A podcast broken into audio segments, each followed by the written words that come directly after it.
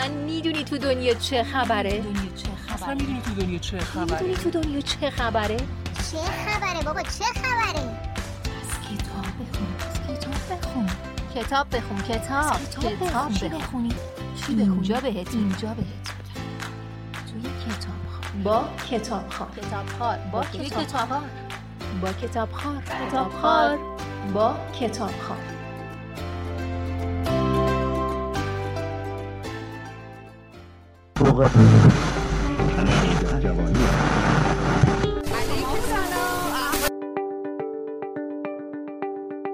سلام. قسمت 27 کتابخواه رو میشنوید. من در این پادکست بهتون کتاب معرفی می‌کنم. بیشتر از ادبیات افغانستان ولی از نویسندگان کشورهای دیگه و موضوعات مختلف هم گفتیم. در این قسمت می‌خوام درباره یکی از آثار دکتر ببرک ارقند بگم. از کتاب کفتر بازان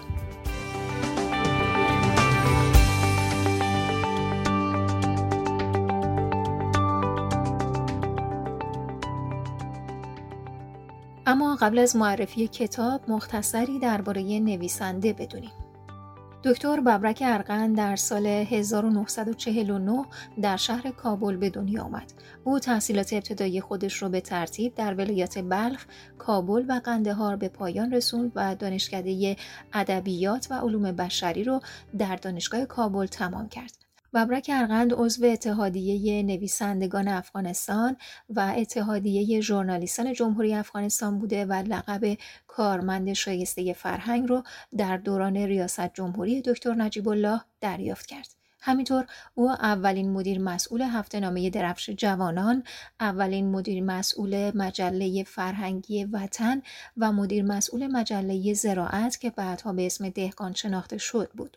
ارغند اگرچه از مدتها قبل دستن در کار نویسندگی بود اما رمان‌های پرآوازه پهلوان مراد و اسبی اصیل نبود، کفتربازان و سفر پرندگان بیبال و لبخند شیطان اوج کار آفرینشی او به شمار می اومد و این چهار رمان توجه اونهایی رو که قبلتر به دلایل سیاسی و اندیشه های او حاضر نبودند او رو در لیست نویسندگان سرشناس افغانستان بپذیرند جلب کرد و با واکنش های تحسین آمیز اونها مواجه شد. کتاب سجلدی راه سرخ او هم برنده جایزه در همان سال انتشارش از طرف حزب دموکراتیک خلق شد. ببرک ارغند داستانهای کوتاه زیادی هم نوشته. داستانهای کوتاهش رو از سال 1352 شمسی در مجلات داخل و خارج از کشور افغانستان چاپ شد. داستانهای کوتاه مردی که حامله بود، صبحگاه در خانه قنات، کوچه های آتش گرفته و تعدادی دیگر از نوشته های او در مطبوعات کشور به صورت پراکنده به چاپ رسید. و تعدادی از داستانهای کوتاهش مثل میرزا و دوستش حمزه، حافظ من و زمزمه، و داستان فیروز بانو در گیرودار حوادث و جنگهای داخلی کشور از بین رفتن.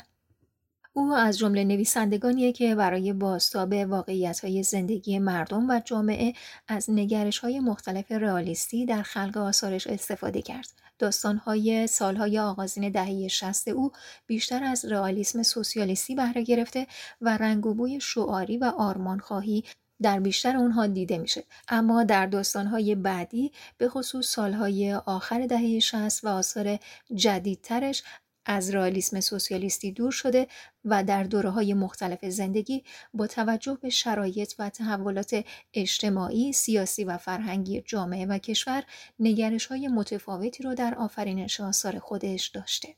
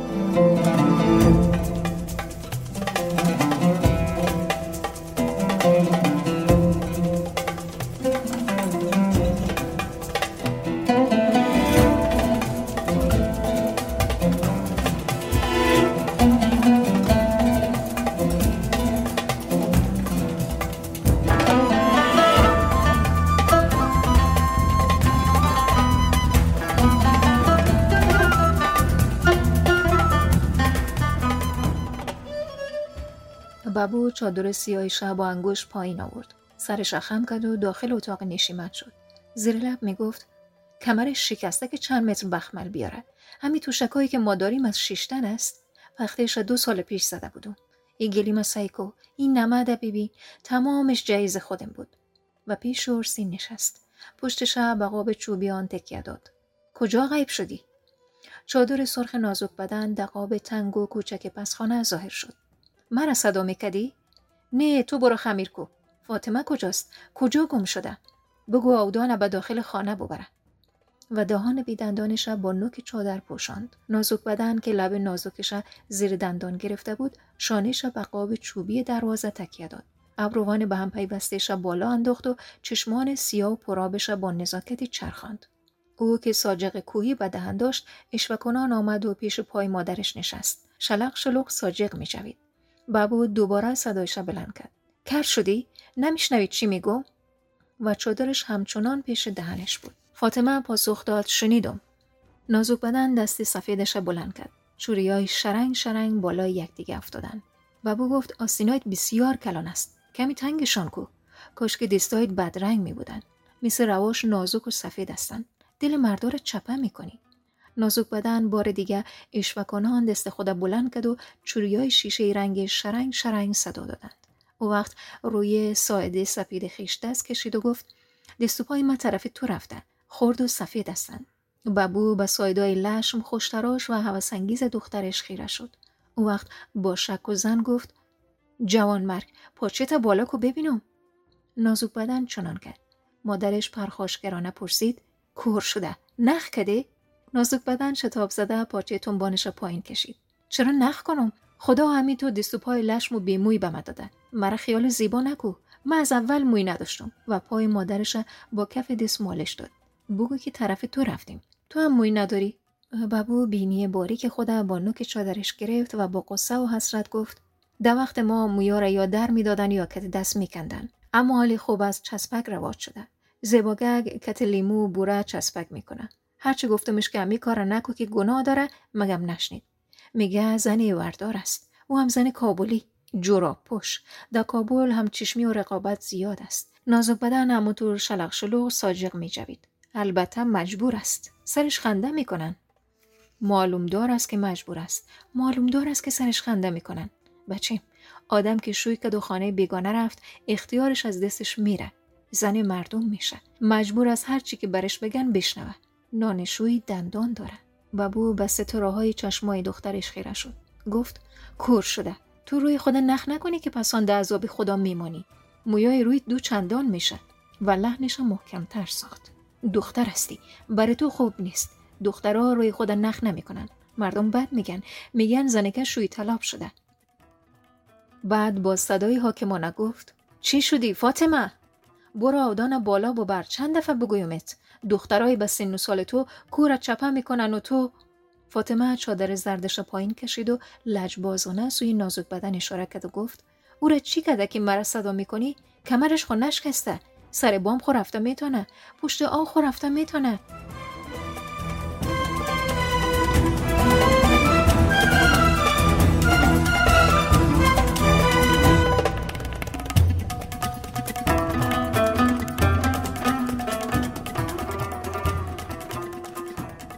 ببرک ارقند در رمان کفتربازان زندگی یک خانواده کفترباز یعنی خانواده عین الله رو تبدیل به رمان کرده.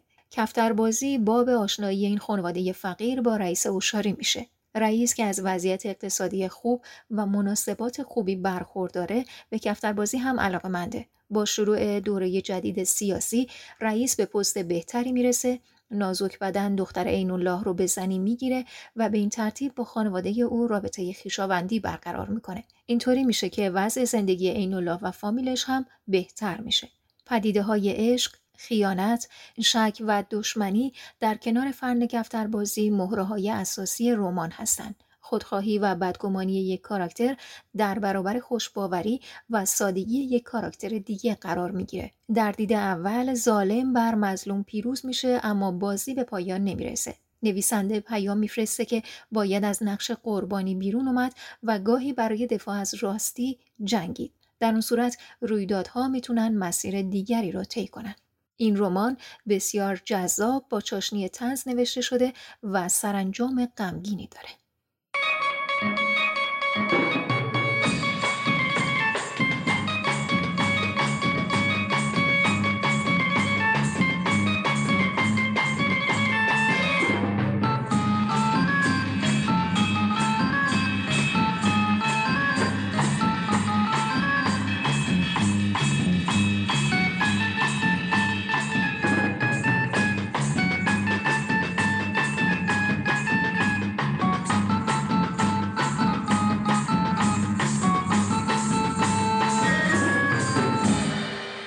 به دروازه سبز رنگ حولی نزدیک شد و کف دستش بلند کرد تا به دروازه بکوبه حس کرد که کسی پشت در استاده شده است. صدای پا به پا شدنش میآمد. دستش در هوا معلق ماند. از تق تق زدن خودداری کرد. در حالی که چند تار مویی که از یخن پیراهنش بیرون آمده بود با انگشت حلقه می ساخت با وسواس از خود پرسید کی باشه؟ و گمانش آمد که عین لاست با خود گفت از پشت دروازه کار مرا سیل می‌کرده البته سرم اعتبار ندارد. خوب شد که کار از سرتیری نکده بودم. بار دیگه با وسواس با تخته های سبز دروازه دقیق شد. درزی دراز از فرق تا به پایان تخته ها ادامه داشت. ناگهان بوی عطر زنانه به مشامش خورد. بعد شخشخه دامنی به گوشش رسید. با شک و زن گوش و هوشش به آن طرف دروازه انتقال داد. شور وسوسه و گناه آرام آرام در وجودش نفوذ می‌کرد و تنش آهسته آهسته گرم و داغ می‌شد. کمی از دروازه عقب رفت و از خود پرسید کی باشه؟ ناگهان متوجه شد که چشم سرمه ای از درز دروازه به او دوخته شده است. از چشم به چشم شدن با او شرمید. رنگش سرخ شد. خجالت زده پشتش را طرف دروازه کرد. مگر و چشم گفتی نگاه افسونگری داشت که دل میرزا را مثل مغناطیسی به طرف خود می‌کشید. شهلا و دلبر بود. دل میرزا طاقت نیاورد. رویش دوباره دور داد. نگاه های گیرا همانطور گناهالود پر ستاره و آرزومند به او دوخته شده بود. درز دروازه خط باریکی از سر تا به زانوی آن دختر زیبا و جوان نشان می‌داد. در این زمان صدای زنی آمد که از درون اولی صدا می‌زد. نازک بدن، نازک بدن، او کور شده کجا غیب شدی؟ میرزا دید که آن دختر از پشت دروازه گریخت. لختی بعد صدای دلکشش آمد که جواب می‌داد آمدم. یک دفعه میگی که کوچه را جارو باز می‌پرسی کجا غیب شدی؟ آدم نمی‌فهمد چی بکنه. میرزا که بوی عشق عاشقی به دماغش خورده بود با خود گفت ام دفعه که پیسه به دستم آمد یک پیران تنبان نو می‌سازم. ای واسکد و کرتی هم از کار رفتن. چهار سال است که میپوشمشان. تنگم شدن. و بدونه که خواسته باشه چشمش به درز دروازه دخت حرارت نفسهای گرم نازک بدن هنوز هم روی تخته های دروازه نشسته بود از آنجا شانه های دختر بلند بالایی را دید که چادر سرخ رنگی به سر داشت. پیراهنی کمرچین سبز با گلکای سپید پوشیده بود و بوتهای سیاه و پسقاطی به پا کده بود. صدایش می آمد که آهسته آهسته با خود زمزمه می کرد. ما قربان سر دروازه می شم. صدایت میشنوم ایستاده میشم صدایت میشنوم از دور و نزدیک مثال قنچه گل تازه میشم وقتی زیر چله تاگ رسید پشت سرش نگاه کرد میرزا همچنان او را از درز دروازه نگاه می‌کرد. دید که دختر جارو را به گوشه پرتاب کرد و از مادرش پرسید دیگه چی کنم؟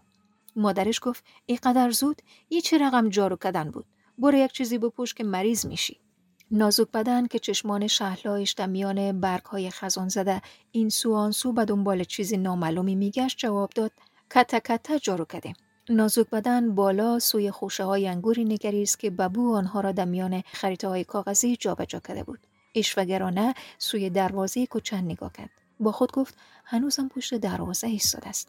مگم چرا تک تک نمی‌زنه که برم برش واز کنم؟ و دوباره خود با خوشه های انگور مصروف ساخت.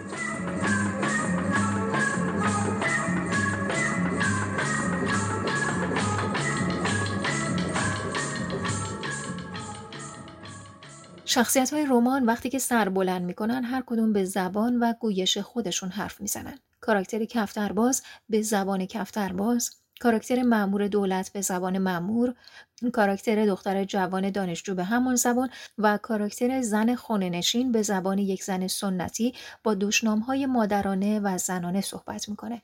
البته که توانایی نویسنده در کاربرد اصطلاحات و ترفندهای کفتر بازی بسیار شگفتانگیزه و بازی رو برای خواننده‌ای که تا به حال مشغول به این بازی نشده هنرمندانه معرفی می‌کنه حتی اسم کبوترهایی مثل زرد شیرازی، سیاه خال، زرد دوم سفید و سایر اسامی با دقت خاصی انتخاب شدند. همینطور در به کار بردن ترکیب های اصطلاحی فن گودی پرانبازی ریزبینی خاصی به خرج رفته.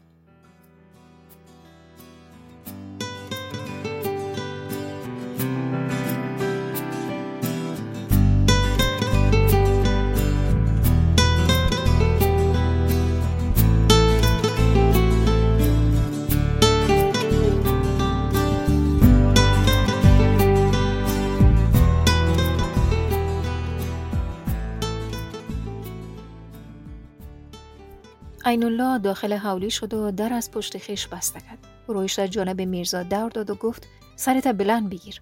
اولین کسی که چشمش به اونا افتاد نازک بدن بود که شانه شب و دروازه دهلیز تکیه داده بود و شلک شلوغ ساجد میجوید. با دیدن اونا شتابان مادرش از صدا زد. دروازه حولی را با دستای سفید و خوشتراشش نشان می‌داد. میرزا را ببین چیزی شده ایش ببو که آخرین تپی سرگینه به دیوار زده بود دستانش دعوا تکان داد. با نگاه گزنده ای سوی نگاه کرد و پرسید باز چی شده؟ جنگ کردین؟ عین الله که دستایش با خون میرزا رنگی شده بود با لحن محکم و آمرانه صدا زد در یک کاسه او یخ بیارین زود شوین همراه یک تیکه پارچه. خانه آرام و بی سر صدای عین الله یک باره به شروع هلهله افتاد. همگی به تک و دو شدند. بابو که از دیدن و شنیدن نام خون به وحشت افتاده بود شتابان سوی چاه دوید. دستایش با آب دلف شست و با چادر ململش خشک کرد. هراسان پرسید میرزا را زدن؟ ها ببو که نزدیک آنها شده بود خواست چادرش را پایین بیاره و از میرزا روی بگیرد. مگم از تصمیم خود گشت و خود گفت حالی از او چی روی بگیرم؟ چلتن خونی است کابل است. باز میرزا اولادیم وارست و با صدای بلند نازک بدن صدا زد. چی شدی؟ یک کاسه آب بیار. نازک بدن پیش از که کاسه حلبی را بگیره اول پیش آینه درز برداشته دهلیز رفت. به سر و صورت خود دستی کشید و شالش روی شانه هایش جای به جای کرد. او وقت کاسه گرفت و شتابان براه افتاد. عین با دیدن سر لوچ دخترش قاشی در پیشانی خیش انداخت. میرزا را با چشم نشان داد و گفت سرت پودکو کور هستی؟ گونه های سرخ رنگ نازک بدن سرختر شد. شتاب زده پیش روی پدرش گذاشت و چادری را که روی شانه هایش بود دوباره سر کرد. بابو رو به سوی خانه کرد. فاطمه کور شده. امو تکی سفیدی که دیروز ششتم بیار. زود باش. رو به نازک بدن کرد و گفت کاسه خالی را چی کنم؟ دکلی تو بزنم یا دکله خود؟ برو آو بکش. آوی تازه و پاک بیار. نازک بدن صورت خونالود میرزا را از زیر چشم نگاه کرد. شتابان سوی چاه دوید. عین الله تکه و کاسه آبی را که دخترایش آورده بودند پیش دستش گذاشت و در اون حال به دخترایش گفت شما درون برین که خنک است. مریض میشین. بابو پرسید نمیشه که بچه را شفاخانه ببری؟ میگن اونجا دوا و دکتر است. زخم بسته می‌کنن. عین الله سوی صفه و دهلیز نگاه کرد و دخترش را بلند بلند صدا زد. خواهر لالو خواهر لالو. سر و صورت نازک بدن دقاب دروازه کفشکن ظاهر شد. عین الله گفت یک آفتابه او بیار. و رو به خانومش کرد. دکتر کده چی که دنگی کدی بچه کنن؟ بینی ما خودش سر به خود جور نشد؟ زنش با لحنی افزود؟ یک می بردیش یک قدم راه است و با نگاه های شفقت آمیز سوی رنگ پریده میرزا نگاه کرد. عین گفت تو زن هستی نمی‌فهمی. اگم شکسته باشه یک دو روز که مملایی بخوره خود به خود جور میشه. به این دکترها ضرورت نیست. کاش که باز دکتر باشن. همهشان قصاب هستن قصاب. نازک بدن آفتابه آبی را که آورده بود به زمین گذاشت و گفت دیگام به کار است؟ نه برو. میرزا با شنیدن صدای نازک بدن خواست چشمایش را باز کنه. مگر نفسهای خلیفه که گرم گرم به صورتش می‌خورد جرأتش را گرفت. خودش را قناعت داد. همو افکار بزرگ شده در ذهنش می‌گفت گناه داره. نان و نمکشان خوردیم استاد جای پدر است. اما چشمایش بدون که خواسته باشه لحظه ای باز کرد. نازک بدن پیش رویش ساده بود و دستمالی را به دست داشت. ساید سپیدش از آستین گشادش بیرون آمده بود. ببو با اشاره سرفهمان که آستین پایین بکشه و چوریایش پنهان کنه. نازک بدن بار دوم بود که با میرزا چشم به چشم می‌شد. حس کرد که نیروی مرموزی در نگاه های اون نهفته است. می‌دید که میرزا آدم مقبولی است چشم ابروی گیرا داره پدرش با نگاه های تندی گفت تو چرا ایستادی برو که خوار تناست نازک بدن نگاه معنیداری به میرزا انداخت و رویش برگرداند و آرام آرام جانب دهلیز براه افتاد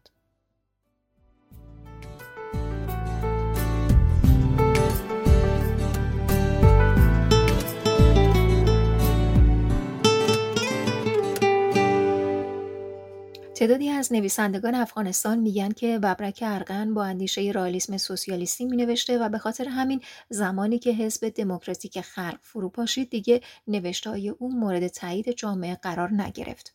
حسین فخری دیگر نویسنده افغانستانی که درباره ببرک ارغن مطالبی نوشته ارغن رو نویسنده می‌دونه که در اثرهاش زندگی طبقه پایین جامعه بیشتر برجسته شده او در این مورد گفته ادبیات داستانی مرهون نویسندگانی چون ببرک ارقند است و نبود و در گذشتهشان یک ضربه سنگین به ادبیات داستانی کشور به ویژه به ادبیات مهاجرت تلقی و پنداشته می شود.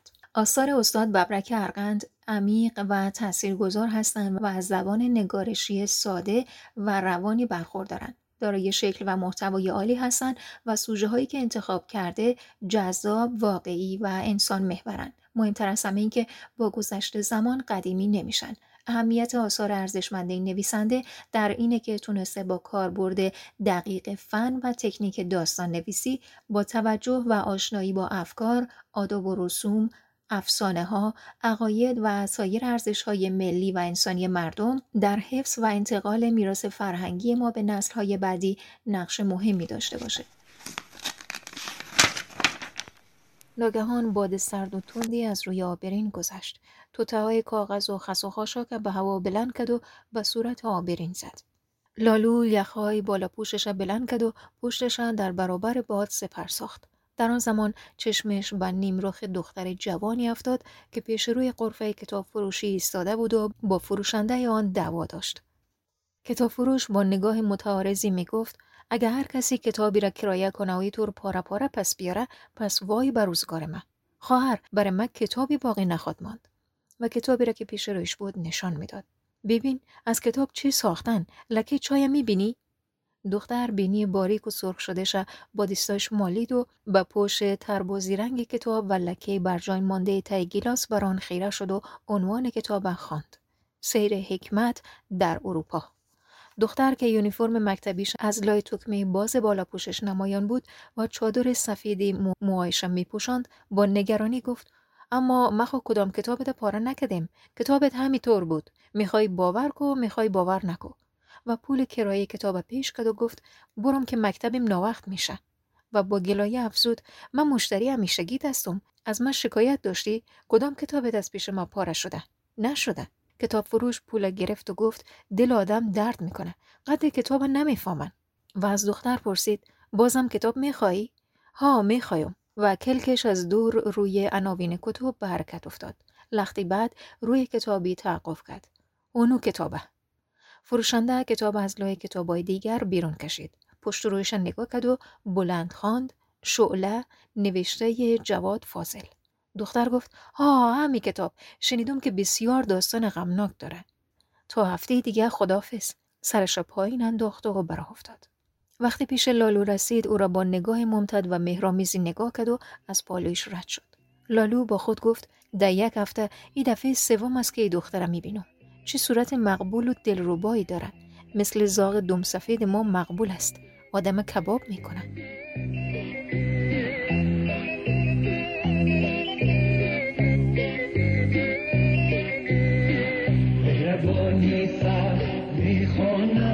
چشمانت سنم مهربانی سخت می‌خواند و چشمانت سنم تازگی ها دارد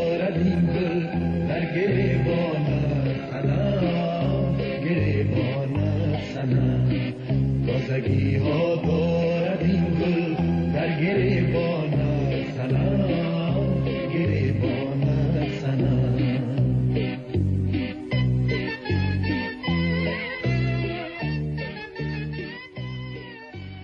اما ببرک ارقن در یکی از مصاحبهاش در مورد اینکه چرا داستان نویسی رو انتخاب کرده اینطور گفته داستان نویسی مرا به دلیل دیگری هم به خود جذب نمود. نوشتن داستان و به ویژه رمان مرا آرامش میبخشد. رویاهای مرا تحقق میبخشد. من با آدمهای داستان خود با آرامش بیشتری می‌توانم درد و دل کنم. به نظر من نیاز قصه گفتن، قصه شنیدن و قصه آفریدن در جوهر ذاتی انسان نهفته است و انسان با قصه و داستان اونس و محبت دارد. وقتی یک حادثه را برای کسی تعریف می کنیم خودش یک قصه است. وقتی یک دروغ می بافیم خودش یک قصه است. وقتی تاریخ را می خوریم باز هم یک قصه می کنیم. اگر به تئاتر می رویم باز هم یک قصه را تماشا کردیم. اصلا زندگی خودش یک قصه است. یک قصه بزرگ و همین قصه بزرگ مرا قصه سرا ساخته است. ببرک ارقند از سال 1996 با همسر و فرزندانش به کشور هلند مهاجرت کرد و در همونجا درگذشت. نازبرو یک سطل آب آورد و صافی گرفت. مصروف پاککاری شیشه ها شد. غش صافی می‌زد و می‌گفت حاجی گفتی صندوق سیاه تلویزیون است و به او دیس نزنم. من پاکش نکردیم. گفتم پیچایش خراب نشه. بلال تلویزیون نداشت. می‌گفت چشم زن و به او بفته گناه داره. صندوق مارش هم دمو سراچه بود. همونجا نگاهش می‌کرد. رئیس شگفت زده از سرش بلند کرد و گفت چی؟ صندوق مار؟ آه او یک مار کپچه داشت. امو مار طفل مرم گزید. بلال آدم نبود. جلاد بود جلاد. جلاد زنای بیچارهش رئیس از روی ساتری و تفنن پرسید چند زن داشت؟ سه زن نکایی داشت. مگه من روز یکی دو تای دیگرم می آورد بوی چرسش حولی را به سر ور می داشت شریفگگ زار زار گریان می‌کرد و می‌گفت خیمه را برای چی گرفته است؟ این مادر مسجدی را برای چی گرفته است؟ این تارقو که هنوز ده سال نشده او را برای چی گرفته است؟ بلال بسیار به حیاست با یکی نه دو نه خدام کتی چند تا جور بود. یک روز یک دختر آورد. یک دخترک سفید چهره و قد بلند. ما و دختر چند دفعه دیگه هم همونجا دیده بودم. این دختر تا چند سال پیش همی که دیگه و شام می‌شد خود پیش بلال میرساند. اما نمیششت. زود پس می‌رفت. نمی‌فهمم او بیچاره عاشق کجای بلال شده بود. عاشق قد درازش یا عاشق خال بینیش. او دختر چند سال است که ندیدیم. دیگه خانه ما نیامد. می‌گفتند که کابل کش کردن. شاید دهی چند سال بلال پیش او می‌رفته. در آن حال چشمش به حولی افتاد. نازبرو گفت به گمانم کسی آمد.